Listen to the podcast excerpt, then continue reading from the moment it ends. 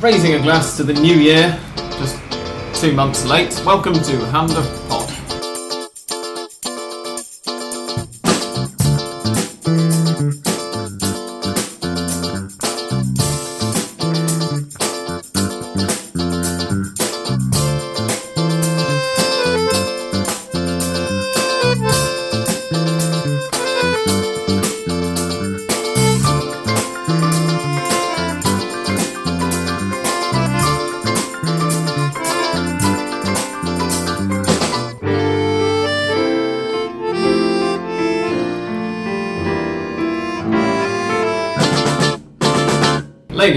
Boys and girls, it's episode.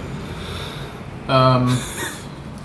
crumbs. What episode is it? It's an episode. I put it in the 247? email, didn't I? 247, thank you. Well remembered, Andres, of the internet's finest, um, certainly oldest, and probably still only Argentine um, football podcast, or English language Argentine football podcast, to be more correct, pedantic.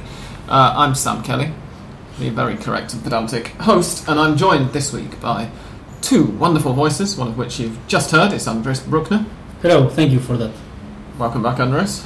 Thank you. And uh, the other of which you also just heard a second ago, English Dan is back with us. Hello and welcome back to Hand Pod after four, five, six months uh, without football. We're Yeah. all at the end of our respective tethers, I think. We are indeed. It's actually only been two and a bit, but it feels much longer. Um, if you are a newcomer to Argentine football, if this is the first time you've listened to us and the first time that you've paid any attention to it, and you think that you already know a thing or two about organisational disorganisation, um, then strap in because you might be in for a bit of a shock. Um, we still, we're recording on Wednesday evening. I suspect this will still be true whenever this podcast goes online on Thursday.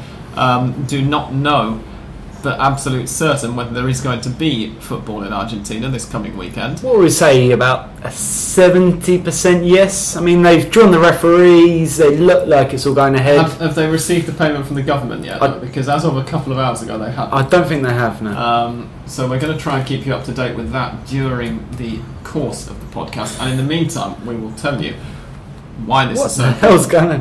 what what what payment from the government we're talking about and all the rest of it. Um, so football. Let, us start from the very beginning. The football was supposed to restart uh, on the second weekend of February, so that would have been the weekend of the twelfth, um, and it didn't. There's no money. Clubs can't pay players. Clubs can't pay their debts to AFA. AFA can't Pay the debts to the their clubs. debts to, to certain yeah to certain other clubs. Hmm. Um, the t- television rights still aren't sorted out for Hmm. beyond these next six months. The television rights weren't sorted out for these next six months and might still not be sorted out for these next six months, technically speaking, um, until this government payment Hmm. uh, goes through. Well, technically they were. Or at least they should have been. If you don't mind me explaining a little bit of the Go on, background yeah, of this 'cause to the, our the readers. payment is one that was made late for the last couple of months of last year or something, right? Not exactly. The payment, as I understand it, is compensation to the clubs for the last instalment of the money for Football para Todos. Mm-hmm. Because Football para Todos, as uh, medium to long term listeners will know, uh, was the the program of football where the government put the funds in and made sure all the games come out on on public television, free to air, that all that jazz. Uh, and our president Macri, after promising in the campaign that he would maintain it, decided he didn't want to maintain it, and so um, made every effort to cancel Football para Todos and pull the government out of it uh, six months early because the contract is actually up in June 2017. Yeah. He did this sort Although of bilaterally, but with Yeah. you know a lot of clubs with a gun to their head, basically, and the AFA with a gun to its head, and the government then didn't want to stump up the money owed for that last six months of Football para Todos, which Indeed. is normal practice. I'm guessing if you breach a contract, so I can see the AFA and the club side in this. But this Um, money, this money that the government uh, still haven't paid Mhm. to the clubs, that will be the salary for the, the wages of the Which players. say it's also been slashed uh, significantly from the original. I think it was. I can't remember if Andres has the exact figure in his head. That would be better, but it was something from s- 500 to 350 somewhere And, and somewhere along those lines. Finally- 350 million pesos is Yeah, the but the original figure was that they're what? waiting for right now today. And the original was about 500, 600, I think. Something like Yeah. that, yeah. And then there's another 40 million um, from Axion Energy, who are the title sponsors of the Yeah. current season. Uh, which I believe is going straight into hasn't been- programming and yeah, and which hasn't logistics. been paid in yet, and which nobody's quite sure when or where it's going to be paid in or how or how. Um, But I actually was sorry to interrupt, Andres, but I was speaking earlier today at midday with um, Fernando Marin, the former, well, the, until very recently, um, former uh, director of Football Para Todos. The reason he's former director of Football Para Todos is that Football Para Todos, of course, no longer exists. Um, and he was at pains to point out, um, first of all, that as Dan says, it was a bilateral agreement that the clubs in the middle of last year were actually the ones who came to the government saying we want to um, to do this deal to rescind the contract. So Of course, they were. Everyone just wants to get you know give up free money. Yeah. and, and of course, I mean, the, the other thing was that they, they wanted to, to negotiate because they knew that the government wanted out, so they wanted to start those negotiations so they could then start the new negotiations for the new television rights, which we'll get onto a little later. Um, and uh, yeah, the other thing that he was pointing out was that they're calling Football Para Todos free to air. Um, was never strictly accurate for about 80, 85, 80% of the Argentine population who get it from get their television from cable. A lot of places, the free to air channels, which do exist in Argentina, aren't even available unless you've got special equipment or a subscription. Um, but of course, it was still a much, much better or much um, better priced if you happen to be a football fan. Um, package than, than what we might have in the second half of, of this year, which there are all sorts of rumours about, and which we will uh, briefly go over later on, although not right now. Yeah. For now, I believe the games are going to continue as they were in 2016, right? Uh, not many in TV Pública, which is the free-to-air state television channel, which is available in all the country, but in the kind of semi-free-to-air, if you like. Yeah, the channels like America and Telefe and uh, the other one, and Trece. Um, and one or two others, just talk over the lorry driving past there. Um, and one or two others which, um, as, as we say, are sort of on the basic package. Um, there are negotiations ongoing, or rather not ongoing at the moment, they're sort of on pause because the AFA don't want to open the envelopes yet for some reason. Um, it's very confusing. So at the moment, we're in a situation where last Friday, uh, having finally got the government to say, yep, the payment will go through next week from the government's bank to the clubs individually, each one, rather than going to the AFA first, which is something that some organisations, including the Players' Union, Futbolistas Agremiados Argentinos, are not happy with. Um, but it's going to be paid out to the clubs individually with discounts from the amount paid if the club owe the AFA money or the government money, which means that some clubs aren't going to get any money after all, which means they're still not going to be able to pay their players, which is why Futbolistas Agremiados have called a strike. Um, but last Friday, in spite of the fact that Futbolistas Agremiados, um, at around, if I remember rightly, three or four in the afternoon, um, put out a press release and, and an open letter saying that they were going to call this strike.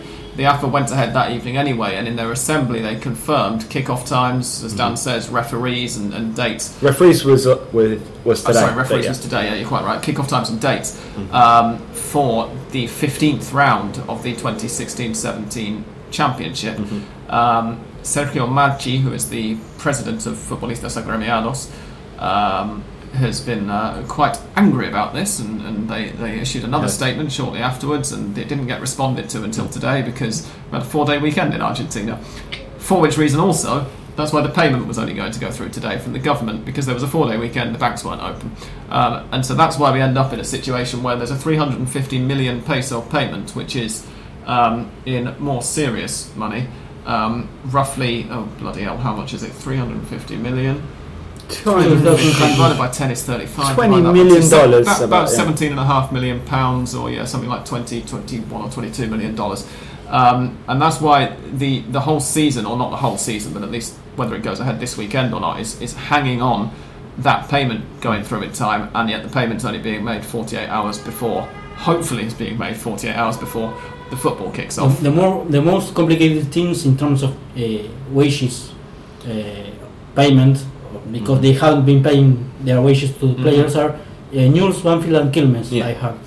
I mean, Banfield have already lost Arbitrio, probably their star player, Er- Erviti, who went to Independiente on a free transfer because Mm. And Silva. Independiente said in the courts they'd take care of his uh, back salary, or, and yeah, he was allowed to leave uh, free of charge. Indeed. So this is, you know, this is all sounds a lot very boring, legal stuff, lots of numbers, but it does affect clubs on the pitch as well. And also, when you consider, I mean, it's not just obviously we're uh, by and large focusing solely on, on the Primera. Mm. Uh, ah, and the Ascenso, it's, it's a lot there worse. are a hell of a lot Yeah. of clubs across the country where players and, and in, in cases where you know even even though to European and even North American um, audiences the amount that Argentine footballers especially in the Mm. lower divisions get paid doesn't sound like much but there'll be there are players down there whose families are relying on on their wages Yeah. um, and according to Futbolistas Agremiados um, according to the statement that they released yesterday, I think it was, or it might have been the one on Friday, I can't remember, I've been reading too many of them. Um, as of last Friday, none of the clubs in the Primera, even, so you would think the ones who are going to be, you know, relatively speaking, financially stable, not one of them uh, had paid their players their wages for January. Yeah, Not across Feb- the board not they February. owe you. Not February, Yeah. January, nearly a month later. Um, and that includes, you know, uh, well, if what Futbolistas Agremiados say is correct, if, if none of those clubs had done, that Mhm. includes some of the, the more better off financially ones like River, Mhm. Boca, who, who are not in such dire straits, Mhm. um, but are still struggling to make, make payments keep up. Um, one thing that I was fa- fairly recently found out is that at River, and also to a lesser extent at Vélez, but River are a good example because they have such a big sort of social side of the club. So as well as football, you have loads more other um, sports to do. If you're a River member, you can go along and take part in them as well. Um, and the you've got 52 sports in total at, available at River if you're a member, and 51 of those sports um, are basically subsidised entirely. They're, they're entirely reliant on the money that the Primera, that, the professional uh, football division brings in. The only one of the sports that, that actually supports itself at River is tennis, Oh. for some reason. Um, so you've got this whole sort of thing where it, it, you then it then goes beyond the football and it goes into you know River have around 500 employees. Yeah. How on earth do you pay all of them when you can't even pay some of the guys who are you know bringing that Mm. money in um, the the first team football side? Oh, definitely. and And as if you it's mentioned, it problem gets for River, it's a big yeah. problem for say Vélez as well. They've got a massive social commitment, and then Yeah. you've got teams who maybe you know big sides with, with where the social side is, is perhaps a Mm. little bit smaller, but you know Racing and Independiente or Boca where it's it's it's significantly smaller, but they're still struggling to keep up. And then you've got clubs who don't even have any money to begin with, like I don't know to pluck numbers at, uh, names at random rather than anything that we've read about particularly, but you know clubs like All Boys, Defensa Justicia, and then into the interior and so on. River has increased uh, by March the membership uh, value, the, the the amount of money that the members have to pay uh, to be members uh, to thirty dollars, which means an an, inc- an, an, uh, an Per, per month. per month, yes. Uh, but uh, anyway, any, there is no club, of course, that could uh, exist with no payment from from No. TV. Um, and I think, and of course, this is something that has to do more, with politics than football.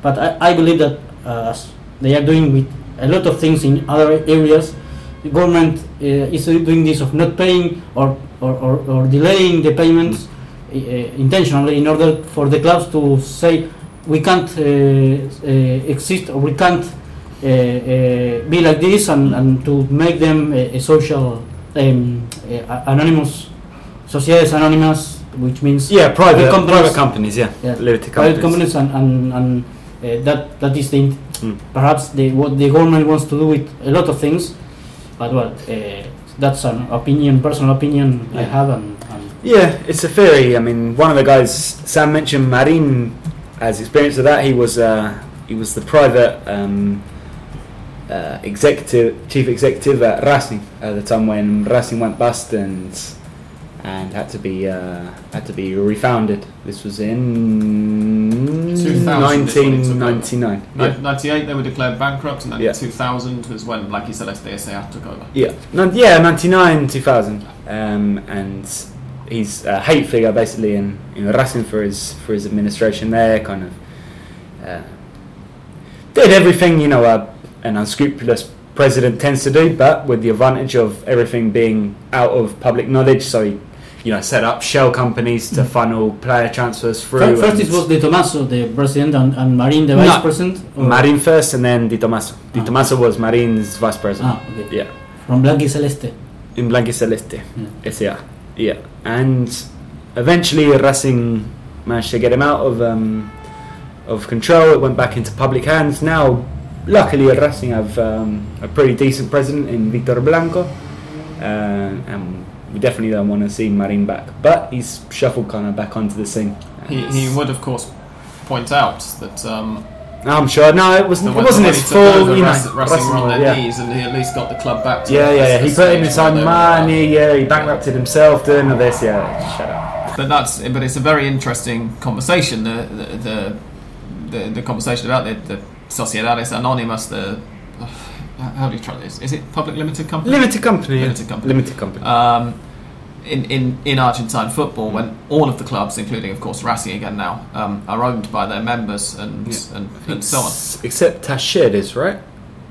Oh, you might be right. Yeah, I can't remember. Talleres are owned by the by Pachuca, the Mexicans. Mm. Yes, and Belgrano was has been. Belgrano has been in private hands. Fernando and Pérez then- was the one who was in charge of the how- gerenciamiento. Right, but I'm not sure if they're still in it or if they come back out again. I don't know. It's No, no, no. Then there's a couple of other examples. Ferro were in private hands and it went pretty badly for yes, like um, Mas- Mascardi, uh, the Mascardi. former, or I don't know, if he's still as an agent. mm.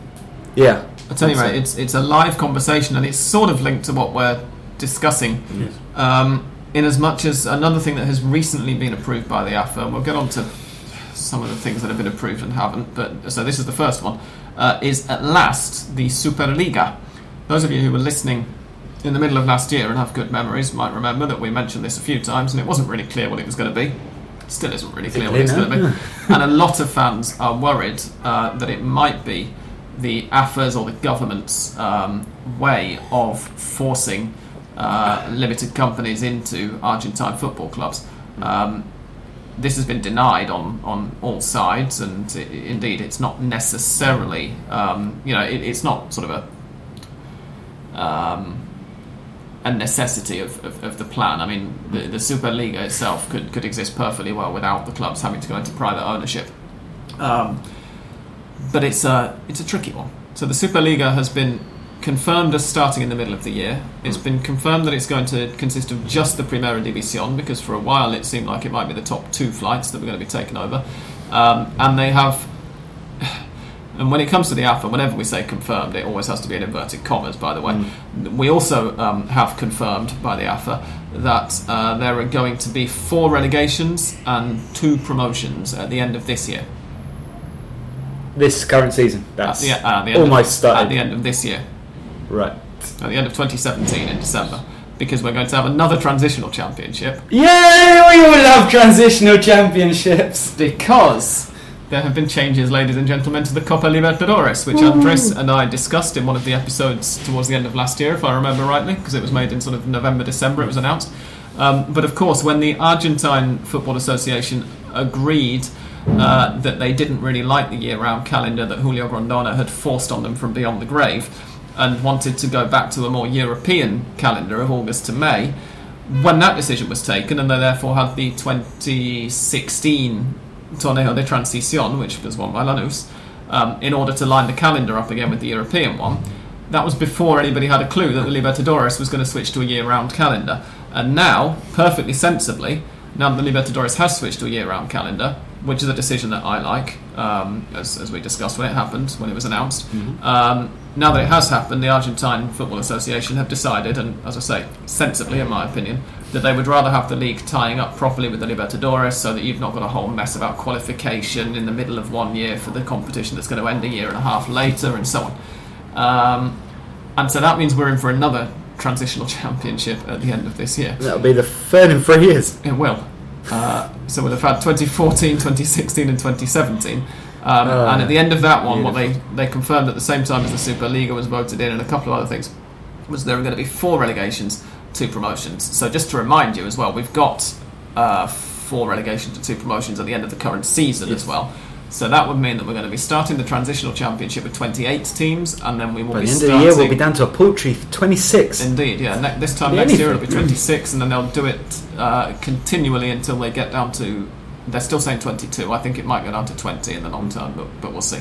Uh, Before 2019, Something like that, yeah. we'll have 22 at least. I, I think this this decrease in terms of number of teams participating in the, in the first division has more to do with uh, uh, something that the, the private companies that should buy the, the rights for to broadcast the, the, the football uh, have, have demanded that there this of course it's not uh, serious to have 30 teams uh, in, a, in a tournament and they should include uh, matches at 11 a.m. in the morning so that Which is one, yeah, that, Yes. that's been talked about by the more than I think by Fox and the ESPN, who are two. yes of the, so, so that the, the, the matches are not uh, one uh, with the other uh, together uh, at the same time yeah. and they lose of course uh, audience or well people watching the, the matches we're in for some changes. Um, Yes. Andres has very neatly segued there into the discussion about the television rights, so let's move on to that now. we, we decided before recording that this is basically like a whole a sort of big bowl of spaghetti bolognese, and the best way to untangle it is just to get our hands in and start pulling and see what we get. Um, so, TV rights. Um, there were four companies mentioned at one point or another Mm. in the TV rights. There are three who have finally tendered their Yeah. bids. Um, the, the two who were always expected to were ESPN, who of course every right-thinking person hopes get the rights, and internationally as well, please, because that might result in more work for those of us who work for them. Um, and Fox slash Turner, Yes. who are I don't think they're owned one by the other, but they're they're in partnership for this um, for the purpose of this. After Turner, of course, failed to buy Telefe uh, last year, Telefe ended up being bought by somebody else. Um, so those are, are, are two of the, the bidders, and then the other, who turned out to be something of a surprise um, on bidding deadline day, are MediaPro, the Spanish company who own the TV rights for La Liga, and I think the Spanish TV rights for one or two other leagues um, around the world as well, and would be planning to, I think, buy the rights and then farm them out to a different um, different people for the rest of the world. Although they are talking about if they do win the rights, um, of opening their own channel in Argentina rather than sort of subletting them to to ESPN or Fox or DirecTV or any of the others. Um, the model is going to change. If you've been enjoying watching Football Para Todos live YouTube streams all over the world during the Football Para Todos era, and if you've been enjoying just having to switch on a fairly basic VPN um, and get very similar quality streams for the last six months or so, I'm afraid it's going to change. Um, very likely from the middle of this year onwards, it'll get a bit more complicated because everybody in Argentina is going to need to pay in some way. Well, everybody in Argentina was paying before, either paying taxes or paying for the cable. Um, but it's not going to be open and, and free to view on YouTube or anything like that. Um, there are Eighty- various $80 packages being be talked about, which it doesn't make sense to go into. But the, the, I think the total, total amount uh, for an Argentinian to be able to watch football because they have to pay, of course, the basic cable Mhm. service and then the, the streaming of the football should be 80 or 90 dollars, more or less.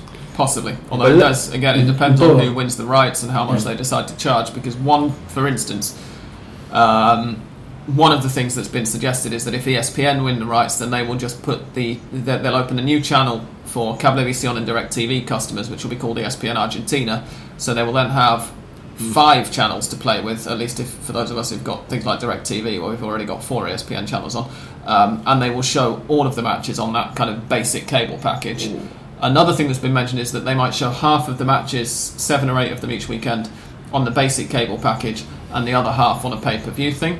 Fox appeared to want to show everything on pay per view, divided into two packages, and make you pay for both of them if you're going to um, do it. And so, yeah, it, it's going to be a whole mess. It's also going to cause, I think, more than a few people to have to change their cable providers. I'm just thinking, watch are people actually going to do it? We don't know. I don't know. I mean, I wouldn't. Let's be honest. Uh, the average Argentine football fan, how many games does he watch a week? Or she? His of own club. Your own club, maybe out a push, Boca and River alongside that. Or perhaps Or even just your others own that they've got family links or friends who support. Yeah, but I doubt when it's that. when it's free to air. Yeah. And if they So got to you pay have to pay fifteen or Yeah. thirty dollars a month for it on top of No, what you go pay. down the you go down to a bar. You Yeah. you have a beer and it costs you what five dollars a month. Mm.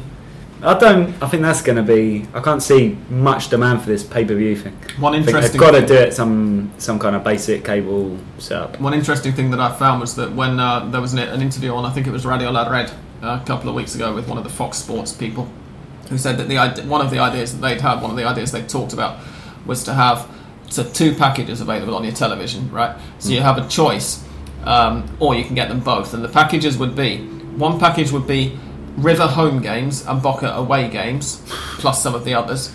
And package B would be Boca home games and River away games plus some of the others. So if you support either Boca or River, in other words, if you fall into basically two thirds of the Argentine population and you want to watch all of your team's games, you also have to pay for all of your big opponents' games and a bunch of others. And it's a good way of getting everybody to uh, basically go, well, yeah, I've got to go all in. Or it's a So good it's way to get everyone to just hold a middle finger up to you. Indeed, yeah. I mean, or maybe Boca and River ex- both expand their stadiums to capacities of half a million people each, and everybody goes, "Well, I'll just pay for the package with my team's away games then." But that, that of course, is is not very likely. Mm. Um, I don't know. I'm skeptical about this whole thing. I think it's going to be fudged in the end, and almost all the games are going to be available on basic cable at least. That's my prediction. You know, Another- putting my mystic down in Houghton for a second. another rumor, roundly denied by Mr. Marin when I spoke to him earlier, um, is that um, the government would prefer Fox to win the rights because Fox's production partners Clarín. Torneos, who are owned, as Dan has just suggested, um, by Clarín, who are um, the biggest media conglomerate in Argentina, biggest newspaper in Argentina, and are a I And they wouldn't actually own- say I wouldn't say an indispensable ally of any president, given that the last president did Mm. perfectly well pissing them off for about seven or eight years. But Yeah. Well, no, maybe not They seven or eight, but four or five certainly. Yes, Yeah. the government, government prefers Clarín to be together Yeah. with them. More to the No. point. Sorry, Clarín have a four billion peso lawsuit against the AFA, late, still latent, Yes, but uh, for, for having the- taken having away their TV the- rights the in 2009. when And- football Maradona started. And Torneos already owns uh, rights for, I, th- I think, I don't know if Argentina national team or the uh, the rights for the uh, first division, but uh, abroad. No, I think it's national team. The National team, Well, the, I think it's the lower league, yeah. Yeah, it's it's the it's the lower leagues and the uh, national. I think it's it's the World Cup qualifiers. Uh, sort And of the in- in a Libertadores as well, which I show- think. TyC shows all of them. Yeah, and the Um, Libertadores as well. I think they're all torneo produ- Oh yeah, productions. yeah, but again, they're they're on. I think Fox own the rights, and they they have Torneos as their um. Yeah. Uh, no, but I mean production rights. yeah, instead exactly. of Yeah, so, so Fox, broadcasting rights. Fox own the broadcasting rights, and they get Torneos to produce it, Yeah. all, which would be a similar setup to what would be expected if the Primera goes to Fox. Yes. Fascinating, this isn't it? I'm sure everybody's really glad that they decided to listen. um, We got anything about actual football to talk about? Well, we, we've got a couple, but uh, we'll do that in the second half because it's kind of less important uh, in a way. Although there is a bit of history in there as well. A, a bit of history has been made because there has been some competitive football played in the meantime. Um, but what else are we forgetting about now with, with all of the messing about with AFA? Um, the Superliga has been been confirmed, albeit very quietly compared with everything else that's been going on. We've, we've mentioned that already. We've gone the, we've gone through the TV rights. We've gone through the strike uh, being called by Agremiados. We'll have to see whether it actually happens or not. Of course, we've gone through the payments. Just the trifling matter of Argentina possibly being suspended for a month from all FIFA activity. Oh, you're quite right. Yeah, because you will remember if you're a regular listener. Uh, that back in November, December, before we bid you farewell, actually no, right before Christmas was the last episode, wasn't it? Of course it was. Um, we, uh, you'll, you'll remember that, that the AFA currently had in at that point, and still does have now, uh, in charge of it, a FIFA imposed normalisation committee um, after they had embarrassed themselves so spectacularly with the whole um, 38 38 vote from uh, um, a 75 person vote uh, when, when they tried to hold the presidential elections. When was that? October 2015, wasn't it? Like a year and a half ago. 2015. Ah, okay, thank you. So not quite a year and a half ago. Um, so the normalisation committee is still in, in power. Former Belgrano, no, current Belgrano president. I don't know why he's allowed to hold both posts at once. Armando Perez um, is still the, the president of that normalisation committee. Um, and we have had, or AFA have had, I should say, um, a several conversations and, and drafts and so on of their new statute held down, which is not written by AFA, it's written by FIFA. Um, FIFA sent the, the draft fairly recently. AFA were finally happy with all of it, apart from Article 87 of this draft, which stated that any prospective president of the AFA, before being elected as president of the AFA, um, would be subject to, I mean, essentially like a, an audit from CONMEBOL to, to make sure that they, they had all of their cards in order. What do we call due diligence? Say Yeah, that, thank you. Yeah, due diligence test. Test. Um, because of course the president of the AFA is automatically A um, a, a CONMEBOL board member, is what I was going to say. Ah, fair. Very different things. How dare you? Um, we'd like to stress that they're very different things, if, if, especially if um, any of their lawyers. I don't think the are mutually, mutually exclusive, though. Let's say. Well, you're saying that, not me. Uh, that, that is not an official hand of pod opinion. Uh, um, but uh, so we, we've had this situation where the AFA have been sort of talking about it for a few days, and then one of the other things that happened last Friday at this same assembly, where they confirmed in inverted commas that the first division will definitely, in inverted commas, be restarting on Friday this week. Um, they also voted to not have that clause in uh, Article 87. And just today, a couple of hours before we recorded, CONMEBOL and FIFA sent AFA a letter, a communication, um, saying, you know, that Article 87 isn't actually optional, boys. It's written into CONMEBOL statutes as well, so you don't really Actually, I have think- a choice. I think the problem was the FO wanted to leave it in, but they rewrote it, saying they would do their own You're quite due right, yeah. diligence under the auspices of Daniel Angelici's Justin Justice Inspection Unit or one of the other legal bodies that he controls. Daniel Boca Angelici president. being, yes, thank you, Boca's president, Yeah. and also, of course, um, a qualified lawyer, so he's, he's well. Vice president of the of Yeah. the lawyers college or the Colegio de Abogados. It's a, like Yeah. an association of lawyers here in Argentina. He's vice president of. Of Yeah, he's like Macri. He's like President Macri's influencer in the courts. You know, Mm. making sure the right judges get on the right cases, everything like that. You know, he makes the wheels turn. In That's the why courts. he wants Tapia instead of Tinelli Yeah. as, as president, for example. Although Tinelli apparently isn't bothered about being president now, he wants the Superliga. And um, we'll see how that works. Mm. But um, so there's all of this going on, and is everybody happy with it? No one's ever happy with anything, but they might just come to an agreement because otherwise they might. Um, But what, what will be the Argentina are going to get kicked out of international competition. One of the most vocally um, uh, against it uh, people of, of all of this sort of mess that we've we've just been mentioning is, is Lanús president Nicolas Russo, who the day after the 350 million peso payment from the government was agreed and, and scheduled, which as we say we're still waiting for now, and it was supposed to go through today, and it's now 8 p.m. Yeah, So the probably not bank's going to go through closed. The bank's closed five hours ago, more or less. Um, but he, he was very um, uh, outspoken in, in, in saying that even this amount isn't going to be enough. There are some clubs for whom it's nothing like enough, and they've they've scammed us out of a bunch of money. He was saying because there should be 140 million pesos more than this because they've decided, oh, you know what? Actually, we already gave you this in a way previously a few months ago when they hadn't mentioned anything about it at the time, and all of this kind of stuff. Um, so it's a big mess. Andres, you were going to say something. No, that I, I don't know why uh, Argentinian directors or, or uh, the candidates are not happy with this audit. What's the problem? Uh, Mm. which is what, what is is is there someone not clean or what is Perish the thought. Perish the thought. I think that's that's inconceivable that that could be the reason. Yeah. Um, one, one one thing that really did surprise me was when they first sat down uh, to talk to ESPN and to Fox. Uh, the directors at the AFA who were in that conversation apparently were really disappointed with the offers. I mean, and the money that was being discussed was is considering the quality of the product on offer, it's astronomical. Um, they have now opened the envelopes. Uh, so the idea was that they had, they had sort of preparatory conversations with, with the main players, who, as I said earlier, there were four companies mentioned, or four consortiums mentioned, consortia mentioned. So Fox Turner, ESPN, Media Pro, who were the three who actually did the bidding, and Consor as well, who came out of nowhere about a week before the bid um, and said, "Yeah, we'd like the rights." Consor are a media.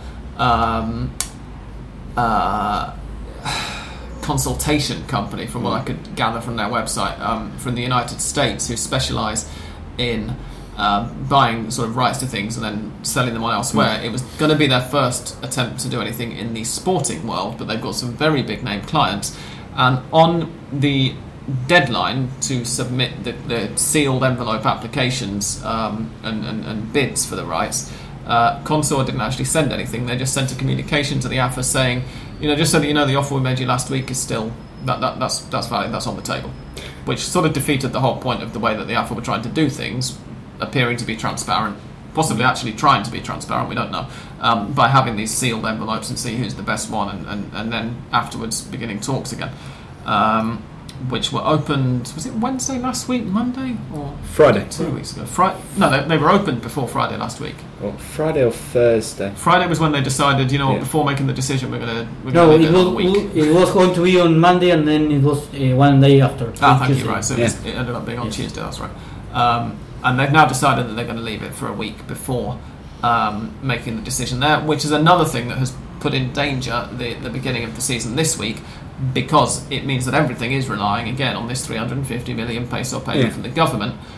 Whereas, had they already made the decision as to who gets the rights, um, the whichever company gets them has had to promise that they will transfer 1,200 million pesos um, as an advance payment, basically, as sort of good faith, uh, because that's how screwed the AFA are. They've had to include this as a, as a condition of getting the rights.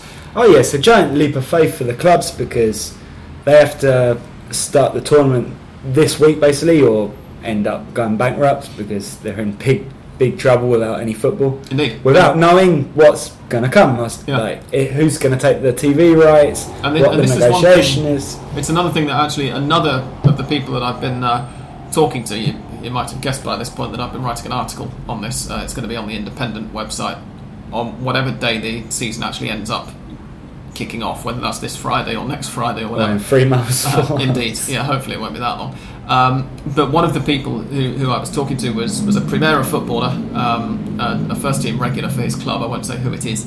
Um, and one of the things that he said was that on the one hand, he kind of understands why why Agremiados have called this strike, the players' strike.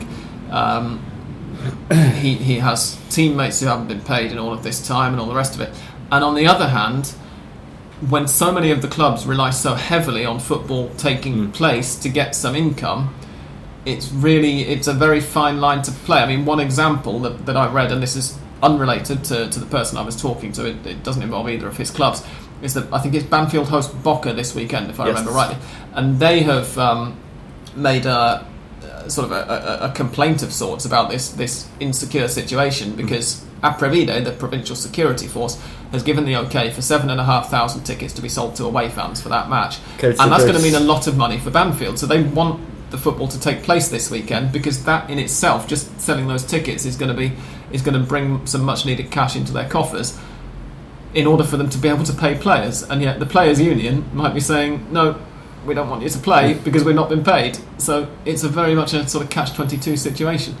Um, unless either of you have got anything to add at this stage, I think we shall go for a half time break and then we might try and talk about some actual football. What do you say? yeah, why not? Brilliant. In that case, I shall refill glasses. Don't go away, dear listeners.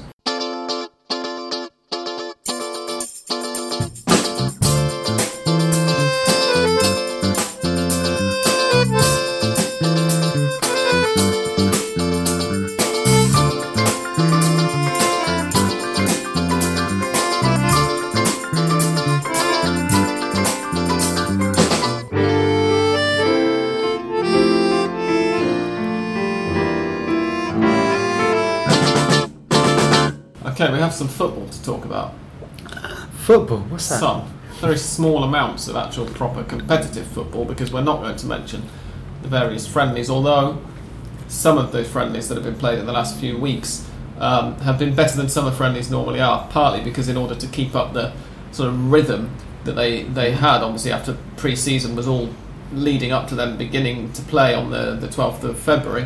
Surely Uh, we're going to talk about. treating it like a like competitive games in some cases. Surely we're going to talk about the glorious Copa um, Helado Arcor, that Racing one.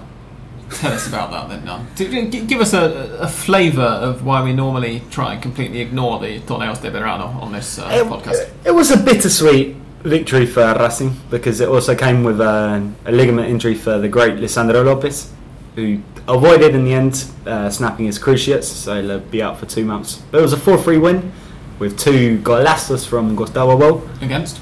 Huracan. Uh huh. You see it again? It was No, a of course I classic. did. Brilliant. It was fantastic. Why are you asking the question? Ah, it was brilliant. The Copa, the Copa Helado Arcor. Uh, ice, literally the ice cream cup. And, and River defeated the Independiente Rivadavia de Mendoza the Vino, Vino Toro Cup. The, Vino Toro. Yes. But, Oh yeah, that was the yeah. The Minotaur Competitive. Cup. that one I actually did Brilliant. watch because I went to um, but a river employee's house. that's the problem of not Friday. of not being football uh, official because official football because these friendlies were tel- uh, televised and, and Mm. taken as official matches because uh, it was uh, all the, the desire of people to watch made, made, made these Yeah. these friendlies as, as Yeah. if they were cups or tournaments. And then Boca went to uh, Mar del Plata to play a, another Copa. I can't remember the name of that one against Aldo Civi. Yep. And their keeper Axel Werner nearly got crucified for his mistake in that. So this game, he just let one straight for his hands, Ah. and Boca lost three one, and all of a sudden they were in crisis. And there was something incredible that they they went to Mexico to play against Chivas, the Matias Almeyda uh, team, and they lost on penalties too. And they, I, I think, or I, I don't know if I'm right, but uh, if they lost, that they lost the match on penalties, they they uh, weren't they wouldn't uh, get money for the match, only for the hotel and, Yeah. the and the travel. Sounds about Um, right. And it was only broadcasted by YouTube. Mm. I'm paying, paying the the, the Yeah. It's, it's been a tough summer for Boca, we have to say. They had um, Insaurralde and Jonathan Silva um, beating the shit out of each other on the training ground. They had drunks in Durion again. Oh, you're quite right. Yeah, tell us about the um, the Insaurralde and Silva incident. Well, it was it was quite interesting to be honest because when you know say training interesting, you mean funny. Just, in, yeah because usually you know you get fights in training ground they're not really anything out of the ordinary you know late tackles people get a bit annoyed. The good the funny thing about this one was that Insaurralde and Silva were playing on the same team in the training match. I hadn't realised that. yeah. And I can't remember I think Insaurralde or Silva the guy Insaurralde for not marking someone or vice versa. And they, yeah they just started as I read beating it the was crap out of each other. as I read it was uh, Insaurralde telling Silva that not don't go too Yeah. too far, uh, don't go ahead. And Silva answered, but didn't you uh, hear that he told us to press higher? And then in Insaurralde, I don't know what he said, and that was that was the start of the.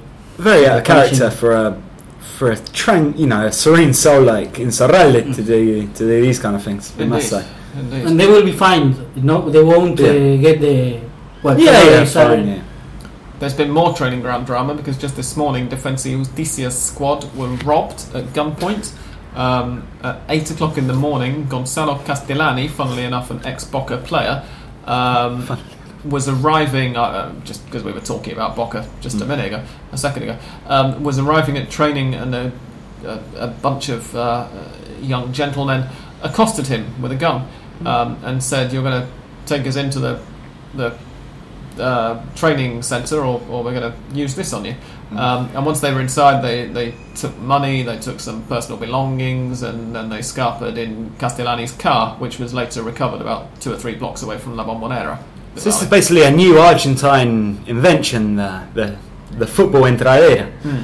It's pretty revolutionary. Uh, the entradera is like a, a mode of, of robbery in, in Argentina when they get you outside your house, parking your car, make you go inside at gunpoint, and then take We- everything we- out. Before anybody gets terrified, in case there, are, I'm sure there is at least one person listening to this who is considering moving to Argentina. We're talking about very rich people being stopped outside their houses. Here, it's Nah, not, middle it's not class something that people. we Yeah, need to exactly. worry And about. days before, So we don't uh, have houses, basically. days, days before Pity Martinez car was burned. oh yeah. oh yes, of course, yeah, yeah. Uh, Gonzalo Martinez, the River Plate playmaker, had his car Mm. torched to pieces outside his house one night. Just not to get his car inside the the, the, the, the garage. Uh, he. Yeah, apparently he'd had to go because his very young daughter needed something from the pharmacy or something at like two in the morning, so he just left his car outside rather than taking it into the garage when he got back. And they still don't know who did it, did they? It might have been the River Barra who were threatening him a couple of days before for something, or it might have just been a random arson attack. Uh, nobody's quite sure. Uh, he was not inside the car at the time, fortunately. Um, so there has there's been some drama, and some of it has even taken place on the pitch in competitive matches, because two things that have already started um, competition. Well, actually, three. Th- th- There's been Copa Argentina, um, which started a week late as well because of unpaid wages, but has eventually started. Although we're into the sort of first preliminary round at the moment, so it's not something that we're even we're paying any attention to. Um, and two rather more important copas. The Sudamericana, which is starting, in fact, is underway now. It began on Tuesday night. Um, we're watching a game as we record, or rather, Andres and I are watching, and Dan's got his back to the TV for the most part, and he's sort of watching over his shoulder. Um, in the first leg of that, Deportivo Anzoátegui are destroying Huracan. They were 3 0 up after about 25 minutes, and they're still 3 0 up after 52 minutes. A little later tonight, Racing, Dan's team, play uh, Rio Negro Aguilas of Colombia. Um, this is the first qualifying round, and the second legs of these ties will be played. Uh, the Anzoátegui versus Huracan and Arsenal de Sarandí's tie, which is against someone I can't remember, are going to be played the return legs on the 31st of May. And the second leg of Racing versus uh, Rio Negro Aguilas is going to be played on the 1st of June. Plenty of time to save up for a ticket then. Indeed, I did not misspeak, and you did not mishear anything. There is a three-month gap between the first leg and the second leg of these qualifying rounds. Do not tweet in to ask why, because we don't know. Um, because CONMEBOL, basically, one cup that has started properly and is actually underway in, in a serious way, rather than oh let's play one game to get it out of the way and then just wait until whenever we feel like for the second leg, uh, is the Copa Libertadores, which this year praise B is moved to a year-round format, which means that we're not going to be cramming in loads and loads of matches and ridiculous amounts of travel all into six months, so that clubs will actually be able to go for league titles and Copa titles if they want to. Um, we have had the knock, uh, the knockout, the the um, qualifying stages for that um, already in the last few weeks, and interestingly, I don't know whether this is just me, but in a way, I think that the, this expanded um, format and, and more time being given to it has resulted, at least in, in me, paying a lot more attention to the qualifying rounds because you've actually got time to. Like in previous years, I found they were over before I realised it had really started because you've got you know one leg being played on Monday and then the second leg being played the Thursday or Friday the same week, which actually did happen with the first round this year as well. Um, Well, for me, two teams have stood out so far. Go on. one Bolivian team and one Argentine team. indeed, tell us about the Bolivian team. The Bolivian team are the owners of the greatest name in all of football, the strongest. Steady.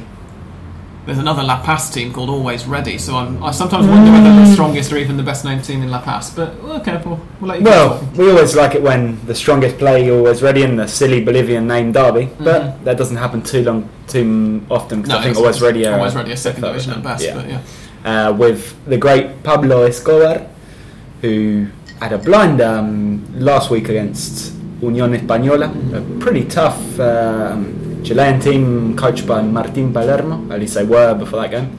And Escobar, very conveniently, because I'd just done a profile of him the day before, uh, got a hat trick and then and two assists, which is pretty much the perfect game. Out of 10, you'd have to give him an 11, I think. That one, that was in La Paz. That was in La Paz, yeah. in, in Chile.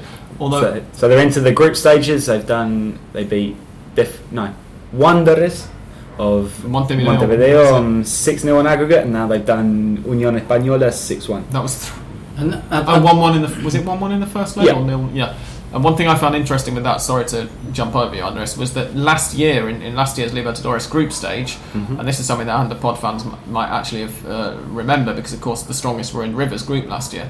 Um, the strongest got their first Copa Libertadores away win, or their first continental away win, uh, in 40 years when they beat Sao Paulo. And they were the And first they- Bolivian team to ever win in Brazil. Oh, I didn't. I didn't pick up on that, but I did pick up on the fact that it was their first win within like a mile of sea level, almost literally in 40 years. Um, And And the first leg of the of the away tie against Montevideo Wanderers, they won 2 0 in Mhm. Montevideo, so they, they roll. picked up another one. Um, their form's astonishing, and then they drew the first leg Yeah. against Union Española 1 1 or 0 0. No, they're looking Um, good. They got Escobar, uh, 38, he's still going strong. They got uh, Chumacero, or Chumas Tiger, as he's known. He's a very tidy midfielder. Uh, Matias Alonso, the Uruguayan up front.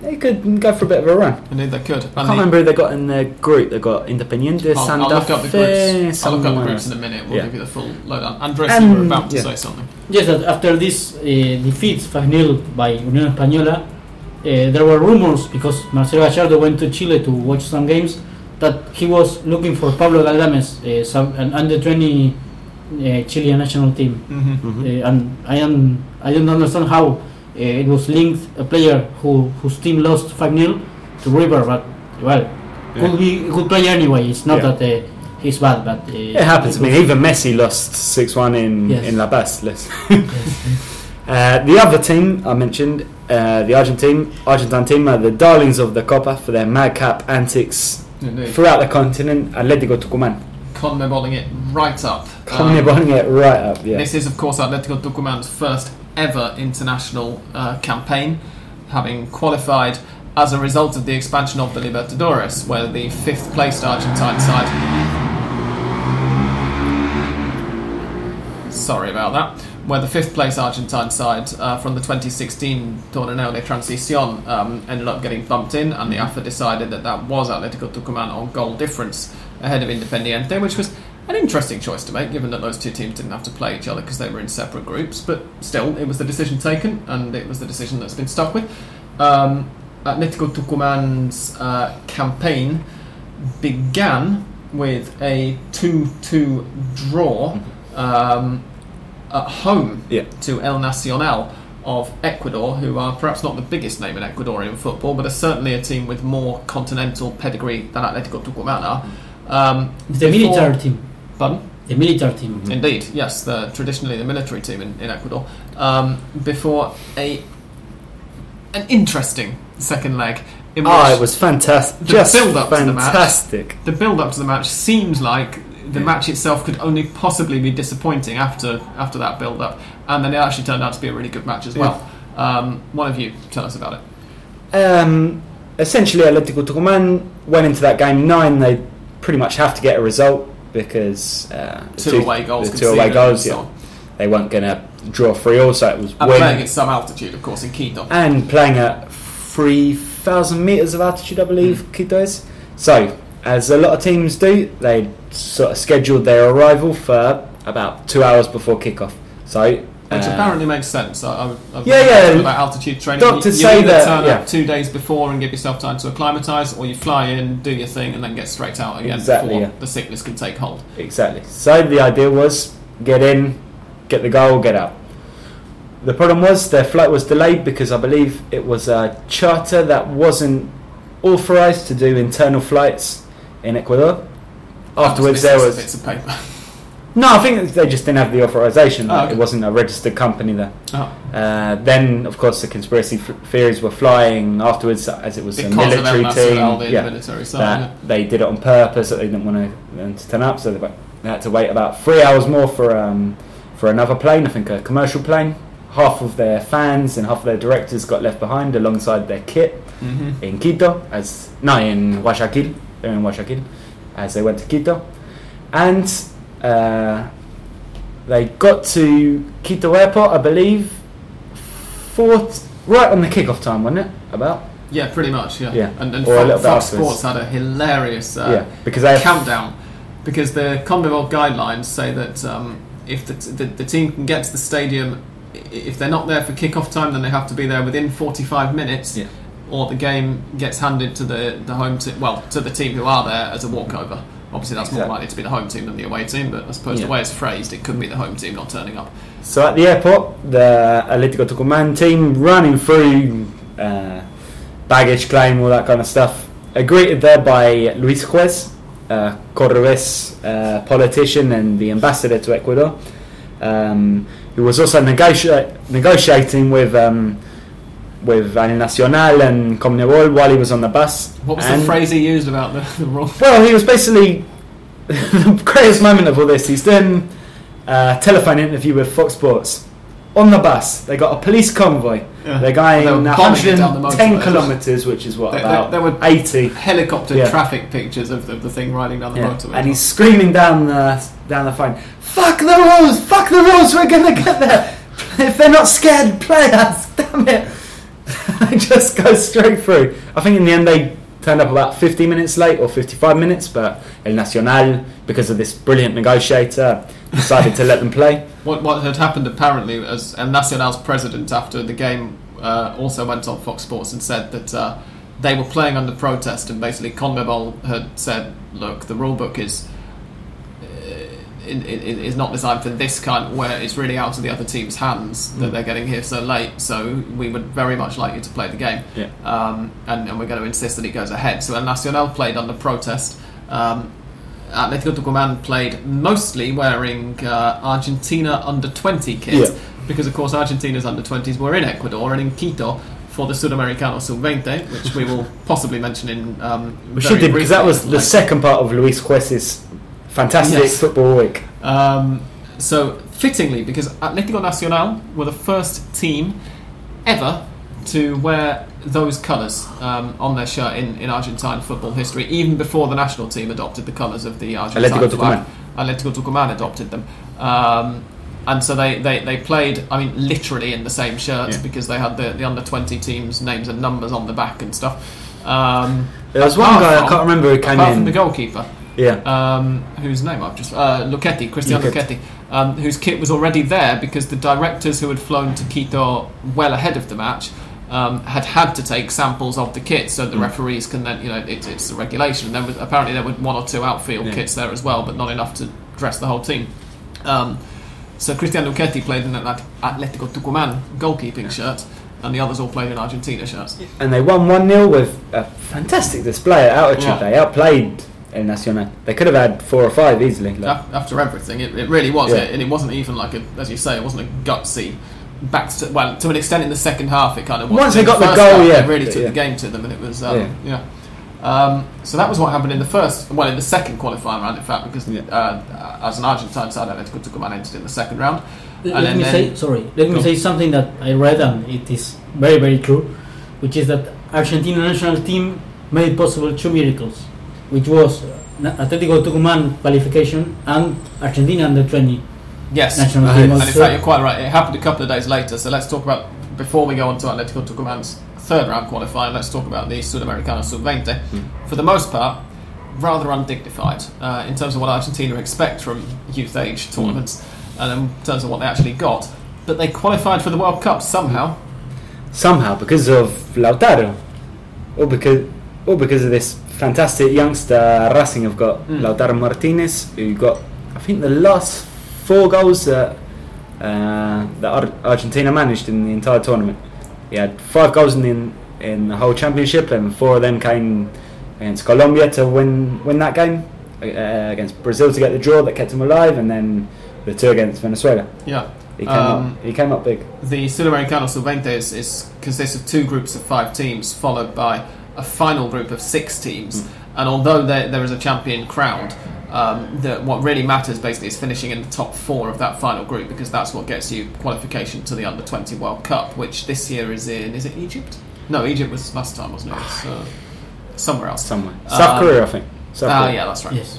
Um, so it was the draw with Brazil, which, as you say, very late equaliser from Lautaro Martinez, who, who therefore kept Argentina alive. But even then, it wasn't really expected because Argentina had to either thrash Venezuela Yeah. and then. Um, No, and Venezuela then- would have been alright. Yeah, thrashing Venezuela would have would have got them through on its own. And if they didn't, thra- if, if it was something like if it was a draw or if they lo- if they beat Venezuela by four or fewer, they had to beat Venezuela by five to, for it to Yeah. be in their own hands, didn't they? So if it was a draw or if they beat Venezuela by four or fewer, something like that, then No, I think a draw would have left them eliminated. You no, to, to win Yeah. and, not, and Brazil not to win. Yes, and Yeah. then Brazil had a, a rather good Brazil team had to uh, fail to beat an already eliminated and disinterested Colombia side uh, a couple of hours after. And what actually happened? They did. They drew nil nil with the entire um, Argentina team in uh, in the stands, which I thought Having- was having beaten Venezuela. Was it one 0 two 0 or something. 2-0 with From two goals assuming, from therefore, they Lautaro, going yeah. out. with the with players and the and the coach uh, Ubeda in the uh, watching the match there in the in the stadium. Yeah, that was pretty undignified, I must say. Like cheering on another team's failure, like in the stadium, is pretty, you know, it's pretty low. But you know, what can you do? Indeed. It was a a pretty dreadful campaign from Argentina because of everything we talk about uh, on an organisational level. The under twenties, you know, get together with very little time. Uh, the guy in charge, Ubeda, was given the job basically because he's uh, Marin's mate. Um, and hadn't uh, applied for the job. And hadn't? There applied for the job. Forty odd people Yeah. applied for the job. AFA had an open applications. They put a thing up on their website saying, if you're interested in this job, send us a CV, send us an action plan, and we'll consider everybody. Yeah. Uh, and They then they, definitely did they consider appointed everybody. almost the only person in Argentina who hadn't actually applied for Yeah. the job. Um, Claudio Ubeda, and they said, "Yep, right, he's the new under twenty boss." So Yeah. Uh, Yeah. I mean, I think we've touched on this before. The uh, youth football in Argentina is in a right state. There's no, there's no money. There's no organisation. Uh, very difficult to get any sort of project together, and they qualified. That's that's about as much as you can hope for. Now you just got to hope for a decent result in the, the under twenty World Cup. Uh, luckily, after the game, uh, Luis Juez, this guy was was there again in his role as And here for football ambassador to Ecuador, and he came on TV afterwards. Uh, said he'd given a team talk in the dressing room before the game. He come and he comes in. and says, No, I just told the lads to give it all. Now we're gonna go and drink some Fernet. spoken like a Ma- true quarterback. Imagine that in a Cordobés accent, Yeah. And, and you'll be alright. I don't know if Andres wants to wants to give a Cordobés accent, but Yes. No, I, I Not very much, right. Um, going back to Atletico Tucumán, uh, the third qualifying round for the Libertadores was against Junior of Colombia, um, who Hand of Pod nerds will be might be interested to hear or might very well already know were Teo Gutierrez' 1st Mhm. club. also almost his next club, but they decided that they didn't really want him. Yes, indeed, possibly quite sensibly. Um, and in Colombia, that finished 1 0 to Junior, um, and Atletico Tucumán turned it round magnificently in the second leg in Tucumán. They won 3 1, with Junior's um, goal in that second leg coming very late on and setting up um, a very interesting last five minutes of the game. Mm. Because Atletico were 3 0 up after about 35 40 Yeah, minutes really, really. um, after a magnificent first half. Got a bit confident in the second half, didn't bother pressing it too much, and then of course Junior got one back, and if they'd got another one very late on, would have gone through on away goals, and Lucchetti had to pull off a brilliant save in the 89th minute from I can't remember who um, to keep Atletico ahead. That does mean though that we've got six teams in the Yeah. Copa Libertadores group stage. Atletico Tucumán in their first ever continental campaign are going well. How many teams from the interior have played the group stage of the Libertadores? Uh, Newell's and Central both have. Godoy Cruz did a couple of years ago, if I remember rightly. Uh, who else? have we got? Talleres, they get through to the groups. I can't remember. When would that have been? 2003. Yeah, They were in the yeah, they might have Libertadores, done. Yeah, yeah. yeah. Andres, can you think of any? no, Belgrano played Sudamericana, not Colon Libertadores. must have done, surely, Ah, Colon, at some point in the Yes. 60s or something. Um, but yeah, not very many. Not very many. right. Definitely the first from Tucumán. Yeah. Or from the north. let's That's it, indeed. Um, so the, the groups, since I told you I would read them all out for you, are as follows. Group Ooh. 1 is Atlético Nacional, the defending champions from Colombia, Estudiantes de La Plata from right here in Argentina, uh, Barcelona of Ecuador, and Botafogo of Brazil. Group 2 uh, Santos of Brazil, Santa Fe of uh, Colombia, Sporting Cristal of Peru, and the strongest, the Bolivian side, who Dan picks out as one of his two outstanding clubs from the qualifiers. Group 3 are River Plate from right here in Buenos Aires, Emelec of Ecuador, Independiente Medellin of Colombia, and Melgar of Peru. Group 4, San Lorenzo of Argentina, Universidad Católica of Chile, and two Brazilian clubs, Flamengo and Atlético Paranaense, who got Mm. through the qualifiers. It's historic. Sorry Yeah. to interrupt you. The, the, the historic thing of San Lorenzo to since uh, one a couple of years ago that they have different, uh, very difficult groups Yeah. stages. Speaking of Atletico Paranaense for a second, there was an interesting anecdote of them from last weekend or the previous one. I don't know if you picked up on it. Oh, this thing about the was this what you tweeted? television Was, rights. uh, yeah, on YouTube, but it got Yeah, they cancelled. basically as a protest against uh, Globo, who are the Brazilian TV monopoly that Mhm. have you know rights for pretty much everything, and for the Paranaense, yes, the Paranaense state championship, Yes. they didn't want to give them basically any money. I think they were getting 400 times less than the Rio championship, so they protested and uh, derby between Paranaense and Coritiba um, was going to be streamed solely on YouTube. So they go for it, and then it looks like in the end, Globo leaned on on the organisers, and it got called off uh, a few minutes before kickoff. with all the fans in the stadium and with the Mm. teams out on the pitch. Yeah, Yeah. And I think nevertheless it was like a positive experience, and they had like you know a record of users. I think something like twenty thousand people uh, tuned into the stream at one point, or, or even more, forty thousand. Like, but Well- just so people know that it doesn't just happen in Argentina. Like the issue with TV monopolies and the rights is is is pretty big. That's something An- Angelici mentioned when there is there was no way out and there were no offers Mhm. uh, in order to buy the rights and that he said, well, I can sell by myself Boca uh, rights and even stream them on, on, on Yeah. YouTube or, or, or Yeah, it's true. He's got a point. Indeed.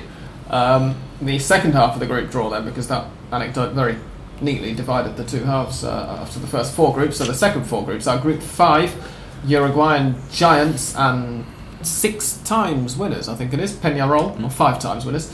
Um, Palmeiras of Brazil, Jorge Wilstermann, which is a club, not a person, in Bolivia, and Atletico Tucumán, of course, from Argentina. Group six is Brazilian club Atletico Mineiro, the 20, the 2012 winners, was it? Twenty. So why- since I've been living here, so- thirteen 2013. when they beat Newell's in um, in the semis and Olimpia of Paraguay in the in the final. led by Juan Ronaldinho. Well, they, Yes. they're going to be playing a Paraguayan side in this one as well because they have Libertad also in their group, as well as um, Argentina's very own uh, Godoy Cruz and Bolivian club Sport Boys. Group 7, Uruguayan Giants Nacional, Copa Sudamericana champions um, in tragic circumstances, of course, the Brazilian club Chapecoense, uh, who qualified for this Libertadores as a result of being awarded that Sudamericana with the final not played at the end of last year. Uh, Argentine, reigning Argentine champions Lanús um, and Ecuador's, uh, sorry, getting my flags mixed up, Venezuela, um, Venezuelan club Zulia. And Group 8 is Brazilian uh, side Grêmio, Paraguayan side Guarani, Venezuela's Zamora, and Chile side Deportes Iquique. Iquique, ¿no? And No hay Colo Colo, no hay Universidad de Chile. No, Colo Colo was eliminated Yeah, uh, by I don't remember whom, but uh, they lost in the preliminary. Ah, Scroll back gotcha. up and, and have a look. There we go. Scroll back up. Ah, quickly doesn't matter. Uh, Colo Colo were knocked out by Botafogo, Yes. 3 Botafogo. 2 on aggregate. Well, we got about eight Bra- Brazilian teams in it this year. We have. I think seven teams. Uh, Hmm. straight into the group stage was one, two, three, four, five, six, plus uh, two more who got through Oh, the. um, oh no, sorry. Yes, plus two more who got through the qualifiers. So yeah, eight in total. Eight. Uh, and I think seven, uh, six. Sorry, from Argentina. Yeah. So- obviously that's helped by. Um, And so if you've got another eight in the, Chapecoense yeah. qualified. by So the almost half of the teams are from Argentina or Brazil Yeah. because there are Mm. 32. And Yeah. So I'm guessing last year in Brazil, if you didn't get relegated, you got into a continental competition, basically, because they've got to have another Presumably eight or so, so yeah. in the Sudamericana. presumably. That And of course, the third place teams from each of these groups will go into the um, next stage after the one that's just, for some reason, already begun of the Copa Sudamericana. Um, a decision which I think makes rather more sense in the South American um, context than it does in Europe, personally, because you've got far fewer teams, to, uh, countries to choose from, so you end up going further down the leagues to fill out the Libertadores spots, and that means that a lot of the Sudamericana sides are, are weaker. So I think it it should strengthen the latter stage of the Sudamericana more than, than doing the equivalent in Europe is doing for the Europa League, Yeah, I'll go along with that. in my opinion. Yeah. We'll see what actually fair. ends up happening, of course. I mean, the, the, the proof of the pudding is in the eating, as the saying goes. Um, let's move on to the listeners' questions, because we have had quite a few. It's almost as if you've had a couple of months to think of these. But that'd be Um, good then if they've had that. huh? They have better be good indeed, yes. Uh, Tom Robinson has tweeted us something which I've already re- retweeted, which is a gif of uh, Donald Trump holding up a La Concha de tu Madre Old Boys sign. So thank you very much for that, Tom. Best Uh, question so far, We're definitely. flattered. Um, Darren Paul tweeted this one before English Dan had confirmed his participation, so I'm relieved that Dan is here to answer it for him. Surprise, surprise, it's about Racing. Good, good. Um, Darren is nothing if not predictable. Thank you very much, Darren. Um, and he says, Welcome back, lads. How big is Licha's injury for Racing's run at the Copa Sudamericana? Not really, because he's only going to miss tonight's game. Indeed, he's And only then, out for two months, so yeah. he'll be back loads of time before the return leg. He should be back for the second leg, Darren. Don't don't fret. Uh, Liam Kelly, who is no relation to me, says, "Welcome back. Glad to have you back in my ear holes again." Been oh, that's not a question. He just says it's been far too long. Thank you very You much. should read it out anyway. I think people should know. We get compliments at times. Indeed, he's then put a hashtag which uh, has a rude word about the AFA, which is, I can't read out on a family-friendly podcast. Excellent. And Luis Besone says, "I've missed you, cats, and your redoubtable pod. Good luck this temporada." Thank you very much, Luis. That, that's all of it. So we only Yeah. have one question. One question is about Racing. That shows you how much attention I paid before we start recording. Oh, hang on, no, right. We had a couple before, from a couple of weeks ago. Ah. Uh, so JB Boxing Promotions, um, one of our resident Boca fans, says, "Can you break down the Boca goalkeeping situation? Why was Werner not given a shot with the injury to to Sara?" Which confused me a bit because I thought he was, but Well, he did play. He played pre-season. I know he played in the Super Clásico, the Yeah. Super Amistoso, if you like. but he also played in the Super Classico in the league Yeah. towards the end of last year because that was the two youngest uh, goalkeepers in Super Classico yes, history. Werner and Batalla. Um, as far as I know, he's going to be. At least he was going to start as number one. Now with this this blooper against Aldosivi, maybe uh, GBS will be will be tempted to give it. Uh, the other guy's Rossi, yeah, Rossi. Yeah, Yes. Agustin. Yeah. Agustin Rossi, is it? Agostino Rossi. Uh, but I, I would imagine um, Werner's going to be first choice going into the season. Uh, Mm. Rossi just backs him up a bit. So Indeed. Um, other things to mention. I'm just going down our Twitter mentions really now and, and seeing what we've got because we haven't had any more questions. Uh, one thing is that uh, if you check our um, retweets from not that long ago, really, because we don't tend to tweet very much in between episodes, um, you will find a link. We know that a lot of you are fans of the Hand of Pod theme tune, and their composer, along with his um, jazz band, was on Radio 3, uh, BBC Radio 3, uh, ooh, towards the end of January, so about five weeks ago now. Uh, you'll find a link to to that which you can stream from anywhere in the world without a VPN if you want to listen to that. They, Yeah. I think they start about uh, 50 minutes in or so. Um, what else do we have here in our mentions? Let's have a look. There was something else. And that I wanted another good news I, Oh! I, I retweeted is that No. uh, the Hand of Pod is available on TuneIn. Indeed, that was the other thing I was about to mention. If you check um, our retweets as well, you will find a URL to subscribe to us on TuneIn. So you can now subscribe via iTunes, uh, Stitcher, or TuneIn. Uh, we got the um, confirmation from TuneIn fairly recently, so that's uh, another audio listening app for your cellular telephone or your tablet, whichever you prefer to use. Um, or the internet as well. Uh, uh, you can go on their website, which is tunein.com, and just search for Hand of Pod, and you'll find it there.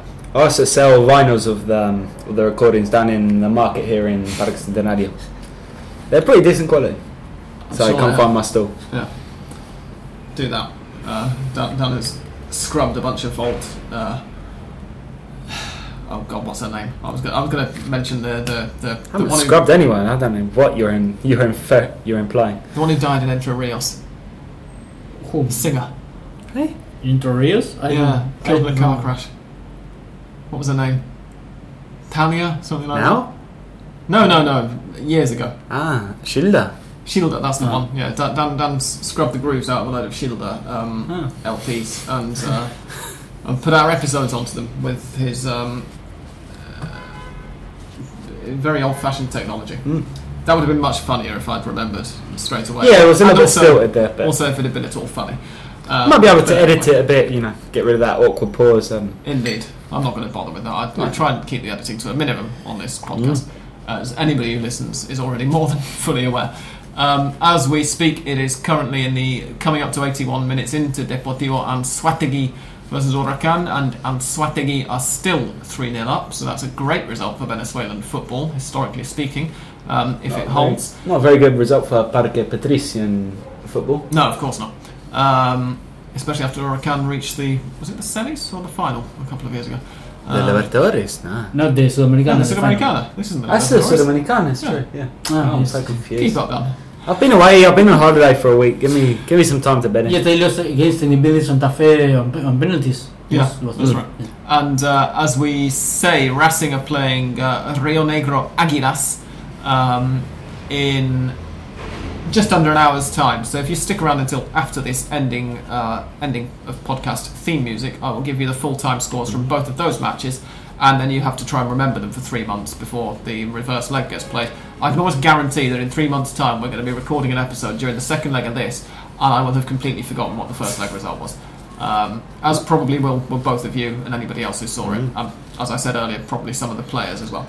Um, so we shall see. No Mystic Sam tonight, or Should we do a mystic thing, bearing in mind that we don't know when the games are actually going to take place? I think the first Let's let's do some predictions. I think the first Mystic prediction has to be will the the season start this week? I'm going to go for, and again, bearing in mind that I haven't yet had a chance to talk to anybody from Futbolistas Agremiados, I am on the phone with them and, and in negotiations to try and talk to them at some point tomorrow.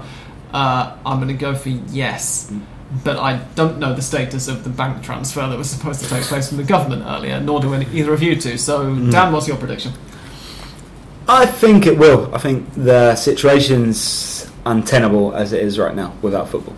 At least the Primera is going to start. The lower leagues, perhaps not. Andres? I uh, I read a piece of news uh, before coming here. Uh, Leonardo Ponzio saying that they will uh, maintain the strike decision that they won't. Uh, they will be uh, generous with the, the players from the minor leagues that uh, aren't uh, receiving. Well, no one is receiving their wages or ge- getting the paid the payments, but they they have money. The first division uh, players, especially River, Boca, and the big five, have money enough, but the the, the uh, smaller ones that they, they don't have uh, money to pay the rent, and, and they are really really difficult situation. So they will be generous with them, and if the money doesn't appear by I don't know to, to today it, today is impossible because it banks are already closed. Tomorrow I, I think they will maintain this this decision. So I I think I think that even they, there shouldn't be football because they won't have time enough i- in order to prepare all the stuff and to travel and they have the Yeah. tickets if they That's the thing. A lot, a lot of the Primera clubs. So Yes. it, it's it's worth clarifying that, uh, especially as, as both Dan and Andres have mentioned, the lower divisions, that the the plan was always that the Primera is going to restart this weekend, and that the lower divisions uh, will restart at the end of next week. Um, but a lot of the Primera clubs, Union, for instance, who have to, to visit um, River this, this Sunday, um, a bunch of uh, clubs from Buenos Aires who are going into various bits of the interior have already reserved their flights, they've already reserved hotels uh, for this coming weekend. So they're going to be trying to push to, to make sure that those matches go ahead. Potentially, possibly, even if it's with reserves or, or youth team players. Uh, we'll have to see how it works out. But yes, on that note, let's go for some mystical predictions um, for the weekend that hopefully is coming. These are, I'm going to come up with these off the top of my head since I've forgotten to ask anybody else for them. Uh, Remember, Independiente Sounds. against Talleres will not be taking place this week. No, that's on the 23rd because of, there was The some reason to do with the pitch. shitty state of the Estadio Mario Kempes pitch. That's the one. Because it's, it's in uh, Cordoba, obviously, Yes. rather yes. Um, so these are Mystic Sam's predictions for the 14 matches that we hope, hope, fingers crossed, are going to be played this weekend.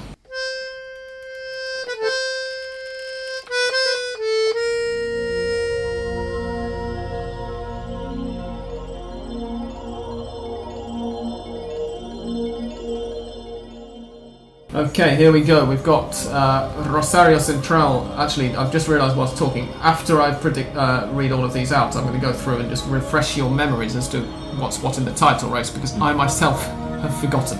Um, and I've also not been paying any attention to the transfer window. But we'll see how this goes. Rosario Central versus Godoy Cruz is kicking off the weekend. That's a fairly tasty fixture, actually. I'm going to go for a Central win. San Lorenzo, for some reason, are playing on a Friday evening at 20 past 9 at night against Belgrano de Cordoba. Um, that's particularly interesting because San Lorenzo's fans have asked several times that they shouldn't have to play home games at night because of the fact that their stadium's in a horrible neighbourhood. Um, but they are doing anyway. That's going to be finishing at 11 o'clock at night. I'm glad I'm not going to that one. Uh, I'm going to go for I'm going to go for a draw in that one. Temperley versus Tigre on Saturday afternoon. We're going to call that a draw as well. Vélez Sarsfield versus Estudiantes de La Plata at 7 pm on Saturday evening is an Estudiantes win all over, assuming that Vélez haven't suddenly become anything other than shite over the course of the summer. Aldosivi versus Atletico de Rafaela looks like a draw to me. Racing versus Lanús. Game. That's a hell of a fixture. I'm going. I'm sorry, Dan. I'm going to go for Lanús to nick it. Atletico Tucumán versus Sarmiento. I think is an Atletico Tucumán victory on Saturday night. Uh, on Sunday, Colón versus Olimpo.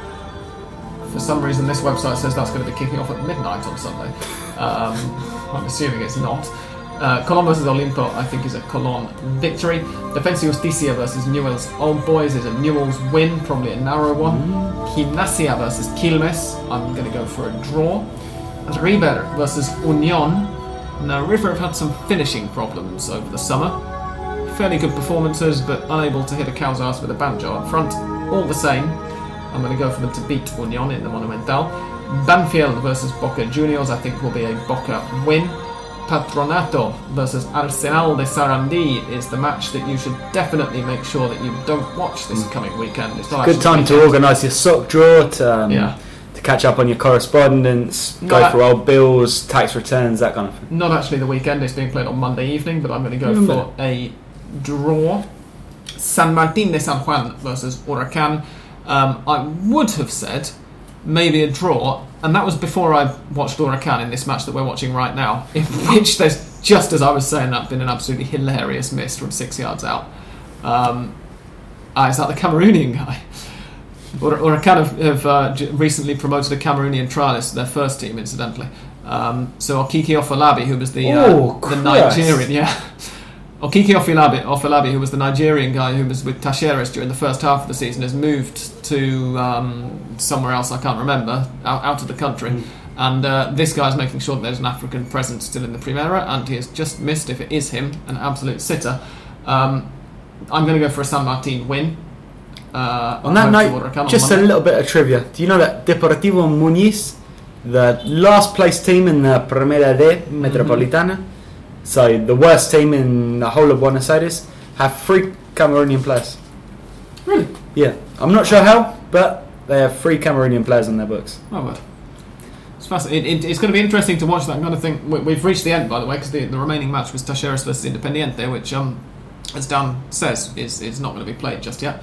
Uh, it's going to be interesting to see. I think we're going to see more um, players from, from West Africa, particularly, coming through in the next few years, because obviously there's been a.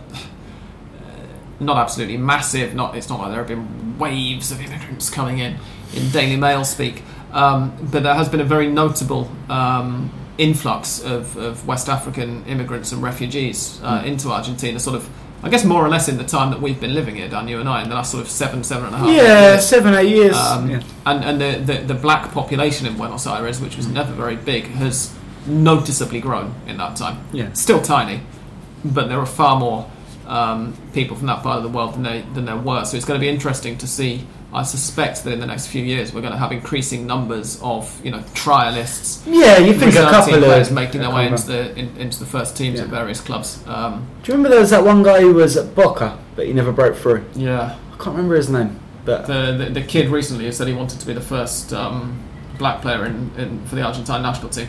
Whose name Yeah. I can't remember. I know who you're talking about. yeah, Um, yeah, refugee from Niger or somewhere. I think he was. I think it was Cameroon as well. He came in in like a shipping container Yeah. or something like that, and then got got into the Boca Quarta, like Mind the you, I- reserve team, but he didn't make it. I think he'd only be about 19 or so now, so we might see Yeah? him. Yeah, I think he was like Oh. 17 or something when I read the interview with him, so we might well see him still break through somewhere else.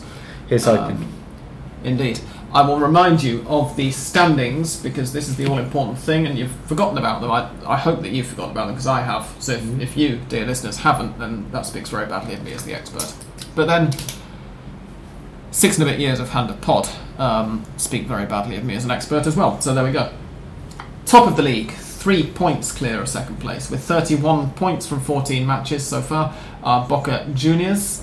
In second place, uh, on 28 and a goal difference of plus 10, are Newell's Old Boys. Just one behind them goal difference wise, also on 28 points. In third are San Lorenzo. So San Lorenzo can draw a level on Friday They before can the indeed. Game. Yep.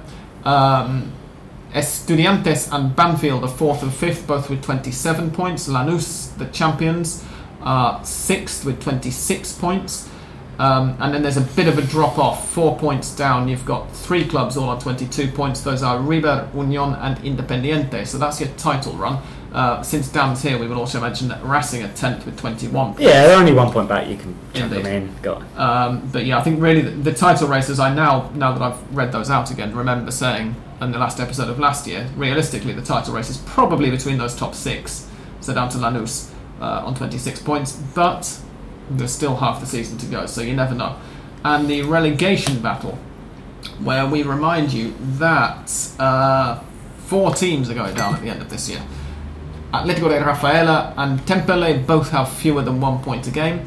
Sarmiento and Olimpo are the other two clubs in the relegation zone. And then dangling just above it are Huracan, Arsenal, Quilmes, and Vélez Sarsfield. The gap to Aldosivi and Colón and Defensa Justicia is existent, it is significant, but it's they're not out of the woods just yet. I wouldn't think so. Basically, anybody in that sort of bottom 10 of the relegation table uh, could very well still go down, possibly even one or two others if they start losing matches. There we go. Looking forward to football being back this weekend, gents. Oh, it's about time. Yeah, these months have been endless. I've really enjoyed the weekends being able to, you know, do stuff with my girlfriend and whatnot. But I've got to say, it's going to be very nice when I'm able to do some work and earn some money again. It's gonna be nice. Poor. It's going to be nice being able to do my newspaper column and not change it every single fucking day because something new happens in in the AFA. That's what Mhm. I'm most looking forward to. Because basically, you know, when you play football, the result's a result. Uh, it's pretty concrete. But Absolutely. following all this malarkey is pretty tiring. Andres?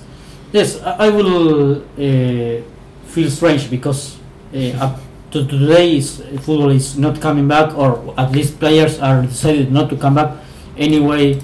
When even though when the, clubs have already their tickets and their uh, booking in their hotels and that, uh, but I will I will feel, feel strange because I have my chip in my head that uh, football won't be played, but uh, I, I hope it, it, it comes back. But with the teams in a different uh, situation, not in the situation they are now.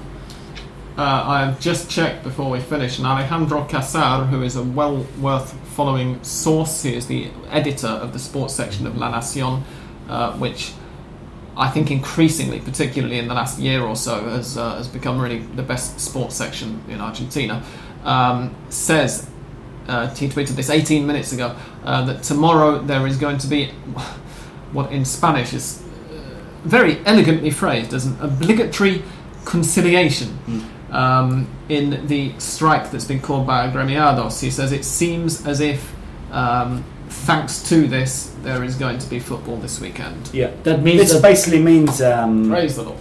Basically means that the, the players are going to play even though they've not been paid for three months. Yeah, it means you can't call a strike. Uh, basically, uh, postpones the uh, the The strike. complaint of the trade union for a week or two weeks um, to give time to you know prepare negotiations and stuff. And then once that window finishes, uh, then the union can call a strike. Yeah. So with uh, this kind of recess, uh, it looks like it it will go on.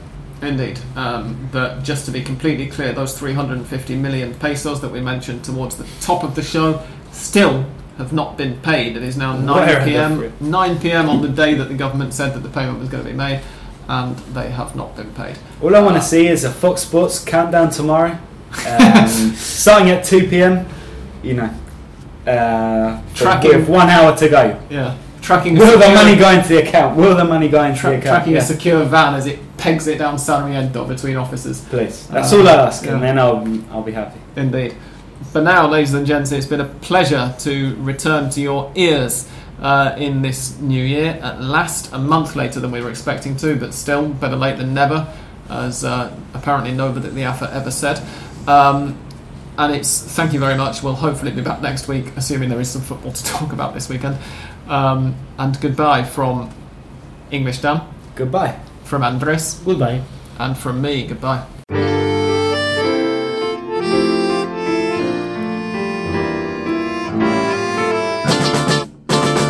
Final score time in the Copa Sudamericana, um, Anzoátegui got that 3 0 win that they were closing out against Huracan when we ended the episode. And after that, Racing got a 1 0 victory over Rio Negro Aguilas, or whatever they're supposed to be called this week.